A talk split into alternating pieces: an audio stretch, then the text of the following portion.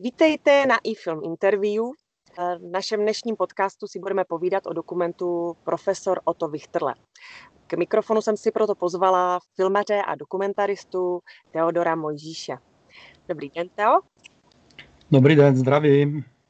Taky vás zdravím. Jak se cítíte na opačné straně kamery? Docela dobře, žádná starost. Je to na nemusíte moc uvažovat, co bude dál, prostě to tak plyne. Jo. Profesor Otto Wichterle, náš nejslavnější vědec český. Co se vám vybaví jako první vzpomínka na natáčení?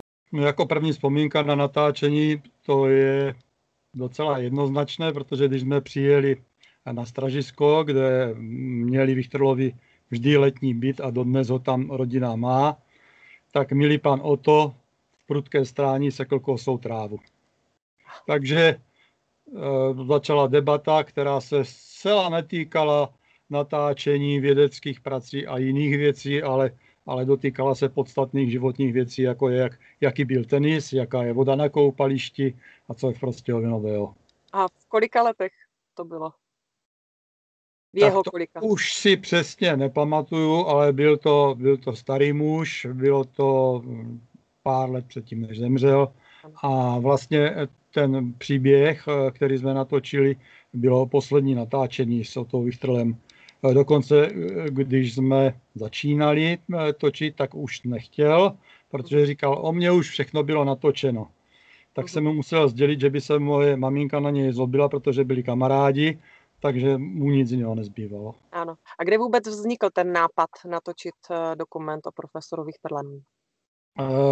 To byla součást takového širšího cyklu, kdy eh, jsme si uvědomili, že Prostějovem, což je moje rodné město a město, ve kterém pořád žiju a z kterého vyjíždím za prací, eh, že jim prošlo spoustu zajímavých osobností. A natočili jsme vlastně profesora Polišenského, slavného eh, profesora Vencovského, slavného psychiatra, taky zakladatele české psychiatry a spoustu dalších lidí, kteří, kteří nějakým způsobem byli významní buď celorepublikově, evropsky, nebo třeba i jenom pro to město. Uh-huh, uh-huh. Vy jste eh, v titulcích označený jako dramaturg. Co ta vaše práce obnášela?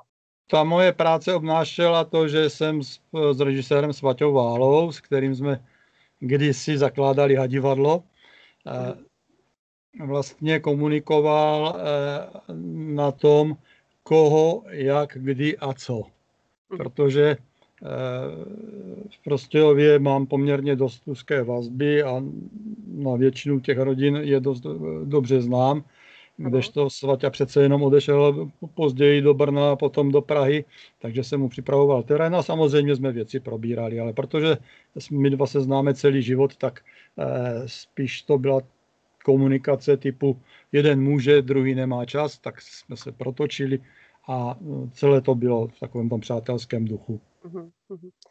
A rozuměl jste si s Otou Vichterlem jako s člověkem? Eh, to nebyl problém.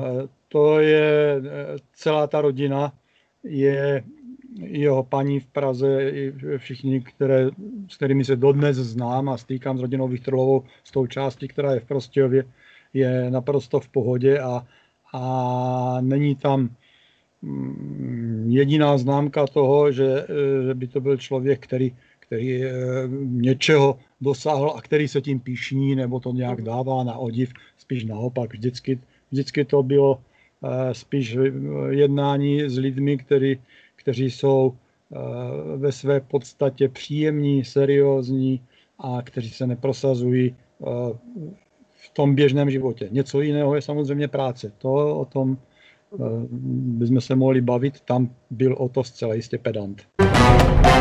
Trošku mi tam chyběla manželka. Ona se nechtěla točit? Ne, ne, ne, ne. Manželka, paní se točit nechtěla. Paní se točila loni nebo předloni, protože měla 100 let a je, je pořád dobrá paní Vichterlová, samozřejmě uměrně svému, eh, svému věku, ale byl to portrét, byl to portrét eh, jejího muže a my jsme v těch portrétech eh, ve všech, kterých bylo možná 10, 12, vždycky pracovali jenom s tím člověkem, který byl natáčený. Nikdy to nebylo rozšířeno na další osobnosti. Mhm. Byť rodinné. Pan profesor tam vyprávěl vlastně i o své rodině, o svých, svých sourozencích, kteří měli úzkou vazbu s Jiřím Volkrem. Vy jste vlastně o Jiřím Volkrovi taky točil dokument. A vám se to tam tak krásně prolíná, že opravdu nejspíš díky Prostějovu se tam všichni znali a měli společnou historii. Byl to záměr, anebo to tam tak vzešlo? Tam to tak je. Takže vlastně eh, taková ta teorie, kterou já v uvozovkách eh, často říkám, že nejraději mám dokumenty i ty televizní, ty, které běhají normálně v české televizi nebo někde jinde, eh, že by měly mít vždycky podstatu v ulici. To ulici samozřejmě myslím prostor, který který člověk zná, eh, ve kterém je doma a který tu ulici v mnoha případech eh, přesáhne eh, až třeba na světovou úroveň, jako u akademika Vychtrlho nebo, nebo doktora Pomahače, ostravského chirurga, nebo Roberta Znělíka, kterého jsem učil jako učitel, když jsem učil pár let na základní škole. Takže já to beru jako normu, jako samozřejmost. Nehledám témata tam, kde nejsou, dívat se potom, k čemu je mě blízko. Jo, k čemu mám nějaký vztah. Jste mi nakousnul další otázku. Jak se teda učitel stane filmařem? Docela jednoduše. Hledá takové zaměstnání, aby nemusel stávat 8 hodin nebo 7. A, a nebyl ve dvě doma, jo? Není to tak úplně, ta kantořina je trošku složitější, než si většina lidí myslí ale já jsem k těm věcem měl, by mě to nikdy nenapadlo, ale k těm věcem jsem měl trošku, trošku vždycky vztah i s tím, že jsme právě s tím panem režisérem Váhou dělali amatérské divadlo, z kterého potom vzniklo hadivadlo, ale tam moje cesta eh, nevedla. Ta cesta vedla eh, potom přes výukové filmy, didaktiku, vědecké filmy, takže jsem vlastně přeskočil z kantořiny do eh, obdobné tématiky, ale filmové. Jo, to jsem se zabýval někdy od toho 84. roku už. A potom vlastně, když to šlo, tak jsem odkoupil techniku od tehdejšího majitele a profesionální v tu dobu a dali jsme se do toho. Skvěle.